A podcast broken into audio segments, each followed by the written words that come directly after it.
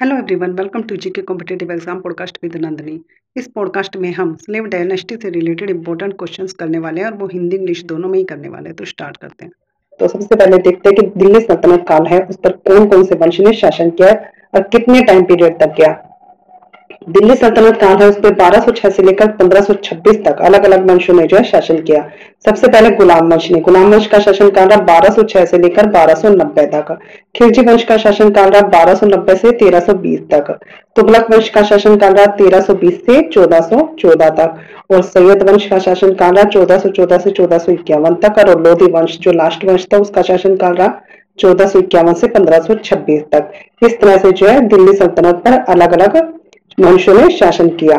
अब इस पर मैंने ट्रिक भी बना रखे ताकि आपको आराम से लर्न हो जाए। ट्रिक क्या है? दिल्ली सुल्तान गुलाम से खाली गुल्लक शायद ले गया कि भाई दिल्ली सुल्तान है, वो गुलाम से यानी कि अपने गुलाम से ले गया तो क्या ले गया? खाली गुल्लक ले गया शायद। तो दिल्ली सुल्तान से हो गया दिल्ली सल्तनत। गुलाम से गुलाम वंश हो गया है, खाली से खिलजी वंश आ गया इसमें, गुल्लक से हो गया तुगलक वंश और सैयद, शायद और सैयद तो सैयद वंश आ गया और यद यद से लोधी वंश भी आ गया इसके अंदर। तो सारे वंश आ गए तो ये आपको आराम से याद हो जाएगा कि दिल्ली सुल्तान जो है, वो गुलाम से ले गया तो क्या ले गया? खाली गुल्लक ले गया। गुल्लक आपको पता ही है, उसमें पैसे रखे जाते हैं। उसके बाद है गुलाम वंश। गुलाम वंश पे जो है कौन कौन से शासकों ने शासन किया वो देखते हैं। कुतुबुद्दीन ऐबक जिसका शासनकाल रहा बारह सौ छह से लेकर बारह सौ दस ईस्वी तक। उसके बाद नेक्स्ट था आराम शाह, जिसने शासन किया बारह सौ दस से बारह सौ दस ईस्वी तक। इस बेचारे का कोई भी शासनकाल नहीं रहा, बारह सौ दस में स्टार्ट हुआ और बारह सौ दस में खत्म हो गया। नेक्स्ट है इल्तुतमिश इल्तुतमिश का शासनकाल रहा बारह सौ दस से लेकर बारह सौ छत्तीस ईस्वी तक। उसके बाद है रुकनुद्दीन फिरोज शाह, जिसका शासनकाल भी 1236 में स्टार्ट हुआ और 1236 में फिनिश भी हो गया। नेक्स्ट है रजिया सुल्तान, जिसने 1236 से लेकर 1240 ईस्वी तक शासन किया। उसके बाद बहराम शाह है, जिसने 1240 से 1242 ईस्वी तक शासन किया।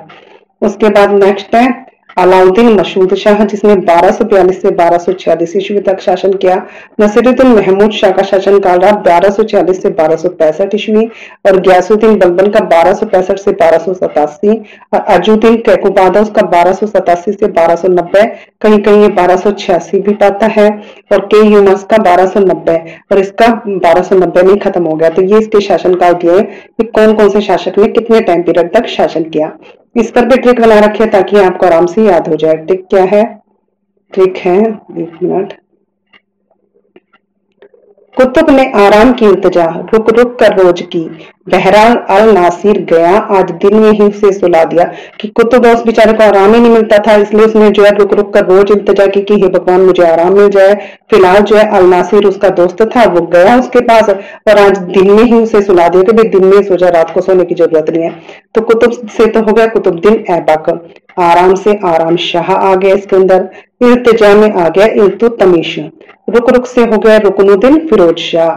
रोज से रजिया सुल्तान बन गई है। और बहराल बहराल से बहरम शाह का नाम आ गया इसके अंदर। अल से हो गया अलाउद्दीन मशहूद शाह का नाम आ गया और नासिर से नसरुद्दीन आ गया इसके अंदर नाम। गया से गयासुद्दीन बलबन का नाम इसके अंदर आ गया है और अज से जो है अजनुद्दीन कैकोबाद इसका नाम आ गया। तो सारों का इसके अंदर नाम आ गया। तो ये ट्रिक से आपको आराम से याद हो जाएँगे।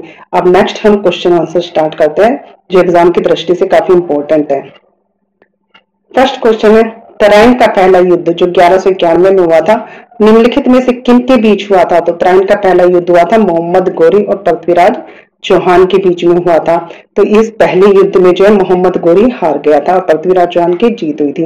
अब यही क्वेश्चन इंग्लिश में भी है, ताकि इंग्लिश मीडियम वाले बच्चों को भी प्रॉब्लम ना हो। और हिंदी के साथ साथ मैं इंग्लिश इसलिए लिखाती हूँ जैसे यहाँ पर हिंदी का इंग्लिश बताई गई है तो इससे इंग्लिश भी इंप्रूव होती है, क्योंकि आपको पता रहता है कि भाई किस वर्ड का जो है क्या इंग्लिश में मीनिंग निकलेगा। तो इससे आपकी इस सेंटेंस का क्या इंग्लिश में सेंटेंस बनेगा तो उससे जो है इंग्लिश में इंप्रूव होगी। इसलिए मैं इंग्लिश में साथ करवा रही हूँ। अब इंग्लिश में the first battle of Tarain was fought between which of the following तो किसके बीच में लड़ा गया था युद्ध? मोहम्मद गोरी एंड पृथ्वीराज चौहान। इसका आंसर है मोहम्मद गोरी एंड पृथ्वीराज चौहान, मोहम्मद गोरी एंड पृथ्वीराज चौहान इसका आंसर है। नेक्स्ट है तराइन के द्वितीय युद्ध, जो ग्यारह सौ बानवे में हुआ था, ये किसने इसमें किसने किसको पराजित किया? तो तराइन के द्वितीय युद्ध में मोहम्मद गोरी ने पृथ्वीराज चौहान को पराजित किया था। तो इसका आंसर क्या है? मोहम्मद गोरी ने पृथ्वीराज को पराजित किया था। अब यही क्वेश्चन इंग्लिश में है। Who defeated whom in the second battle of Tarain तो इसका आंसर क्या है? इसका आंसर आएगा मोहम्मद गोरे टू पृथ्वीराज। इसका आंसर है मोहम्मद गोरे to Prithviraj. Mohammad Gore to Prithviraj इसका आंसर है। अब नीचे डिटेल भी दे रखी है, क्योंकि डिटेल में भी काफ़ी क्वेश्चन जो है सोल्व हो जाते हैं। अब भारत इसमें लिखा है, भारत में मुस्लिम राज का संस्थापक मोहम्मद गोरी को माना जाता है कि भारत जो इसमें मुस्लिम राज का संस्थापक मोहम्मद गोरी को माना जाता है। क्यों माना जाता है? क्योंकि उत्तरी भारत में तुर्क सत्ता के संस्थापक मोहम्मद गोरी के कोई भी संतान नहीं थी तो उसने क्या किया, वो अपने साथ बहुत बड़ी संख्या में दास लेकर आया था। और जब वो अपने दास लेकर आया तो उसने धीरे धीरे जो है उनको अधिकारी के रूप में नियुक्त भी करना स्टार्ट कर दिया। और मोहम्मद गोरी जिसने भारत पर आक्रमण किया, उसके बाद जो कुतुबुद्दीन ऐबक जो यहाँ पर शासन करेगा। तो यहीं से क्या हो गया था? मुस्लिम राज की शुरुआत हो गई थी। मोहम्मद गोरी जो है गोर वंश में संशपनी वंश से था। मोहम्मद गोरी का प्रथम आक्रमण तो ग्यारह सौ पिछहत्तर ईस्वी में मुल्तान में हुआ था। जहाँ पर करमाथी जाति के शासक थे। और सन ग्यारह में मोहम्मद गोरी ने गुजरात पर आक्रमण किया। किंतु मूलराज द्वितीय ने उसे आबू पर्वत की तलहटी में हरा दिया, पराजित कर दिया उसको। और भारत में मोहम्मद गोरी की पहली पराजय थी। ये भी याद रखना कि जो इसकी गुजरात में पराजय हुई थी ना, ये इसकी पहली पराजय थी। ग्यारह में गोरी ने छल से खुरसा को कैद कर लिया तथा संपूर्ण पंजाब पर अपना अधिकार स्थापित कर लिया। और ग्यारह में मोहम्मद गोरी ने कन्नौज के शासक जयचंद पर आक्रमण कर चंदावर के युद्ध उसे पराजित किया। फिर बारह सौ छह में गोरी जो उसकी मृत्यु हो गई और उसकी मृत्यु के बाद कुतुबुद्दीन ऐबक ने भारत में गुलाम वंश की नींव रखी। मोहम्मद गोरी के सिक्कों पर एक और कालीमा खुदा रहता था और दूसरी ओर लक्ष्मी जी की आकृति अंकित रहती थी। तो डिटेल में भी काफ़ी इंपोर्टेंट क्वेश्चंस निकल जाते हैं। नेक्स्ट क्वेश्चन है, गुलाम वंश का प्रथम शासक कौन था? तो कुतुबुद्दीन ऐबक था जो गुलाम वंश का प्रथम शासक था। अब यही क्वेश्चन इंग्लिश में है। Who was first ruler of the slave dynasty तो इसका आंसर आएगा कुतुबुद्दीन ऐबक। इसका आंसर क्या है? इसका आंसर है कुतुबुद्दीन ऐबक। नेक्स्ट क्वेश्चन है। इल्तुतमिश ने बिहार में अपना प्रथम सूबेदार किसे नियुक्त किया था? तो इल्तुतमिश ने जो है बिहार में अपना प्रथम सूबेदार नियुक्त किया था मलिक जानी को। किसे नियुक्त किया था? मलिक जानी को। Whom did Iltutmish appoint at his first subedar in Bihar. तो इसका आंसर आएगा मलिक जानी। इसका आंसर क्या है? इसका आंसर है मलिक जानी। नेक्स्ट क्वेश्चन है, अढ़ाई दिन का झोपड़ा किसने बनवाया था? तो ये कुतुबुद्दीन ऐबक ने ही बनवाया था। अढ़ाई दिन का झोपड़ा भी किसने बनवाया था? कुतुबुद्दीन ऐबक ने बनवाया था। यही क्वेश्चन इंग्लिश में है। हु बिल्ट अढ़ाई दिन का झोपड़ा? तो इसका आंसर है कुतुबुद्दीन ऐबक। इसका आंसर क्या है? इसका आंसर है कुतुबुद्दीन ऐबक। इसके बारे में थोड़ी सी डिटेल भी दे रखी है ताकि और इम्पोर्टेंट क्वेश्चन होते चले जाए। कुतुबुद्दीन ऐबक जो है, वो भारत में तुर्की राज्य का संस्थापक तथा दिल्ली का प्रथम तुर्क शासक था। सिंहासन पर बैठने पर उसने सुल्तान की उपाधि ग्रहण न कर केवल मलिक और सीपा सालार की पदवी से ही शासन किया। कि सिंहासन पर बैठने पर उसने सुल्तान की उपाधि ग्रहण नहीं की, बल्कि मलक और सीपा सालार की जो पदवी है, उस पर ही उससे ही उसने शासन किया। हसन निजामी और फक्र ए मुदबिर उसके दरबारी थे। उसने प्रसिद्ध सूफी संत ख्वाजा कुतुबुद्दीन बख्तियार काकी के नाम पर दिल्ली में कुतुब मीनार की नींव रखी और पूरा किसने करवाया? इल्तुतमिश ने। पूरा तो करवाया इल्तुतमिश ने और नींव किसने रखी? कुतुबुद्दीन ऐबक ने। 1210 ईस्वी में चौगान खेलते समय घोड़े से अचानक गिर जाने के कारण जो है उसकी मृत्यु हो गई। अब इसमें से भी काफ़ी इंपॉर्टेंट क्वेश्चंस निकल जाते हैं।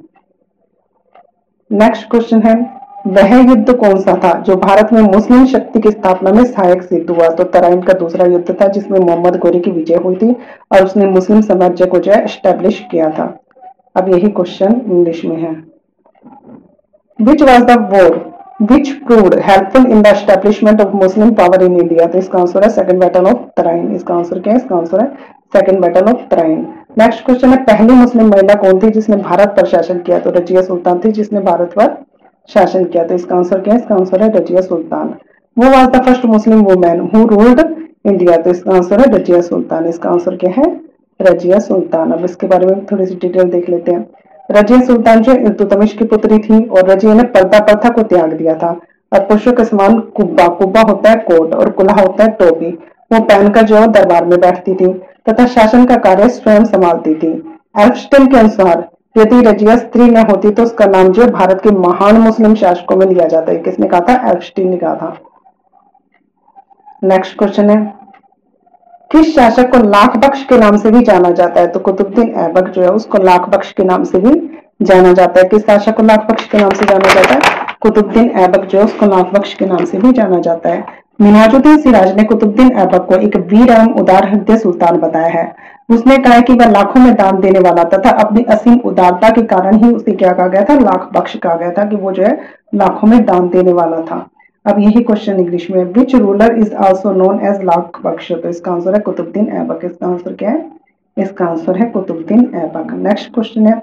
कुत उल इस्लाम मस्जिद का निर्माण किसके द्वारा किया गया था? तो ये भी कुतुबुद्दीन ऐबक के द्वारा इसका निर्माण किया गया था। By whom was the mosque Quwwat ul Islam build तो इसका आंसर क्या है? इसका आंसर है कुतुबुद्दीन ऐबक। इसका निर्माण किसने करवाया था? कुतुबुद्दीन ऐबक ने ही करवाया था। लास्ट क्वेश्चन है। मोहम्मद गोरी जब भारत में अपने अंतिम अभियान खोखरों के विरुद्ध को जीतकर लाहौर से गजनी जा रहा था तो मार्च 1206 में ईस्वी में किस स्थान पर उसकी हत्या कर दी गई? तो किस स्थान पर उसकी हत्या कर दी गई थी? दंपक नामक स्थान पर जो उसकी हत्या कर दी गई थी, किसकी? मोहम्मद गोरी की। अब यही क्वेश्चन इंग्लिश में है। बहन Mohammad Ghori was going from Lahore to Ghazni after winning his last campaign. In India against the Khakos, at which place was he assassinated in March 1206. तो इसका आंसर क्या इसका आंसर है दंपक।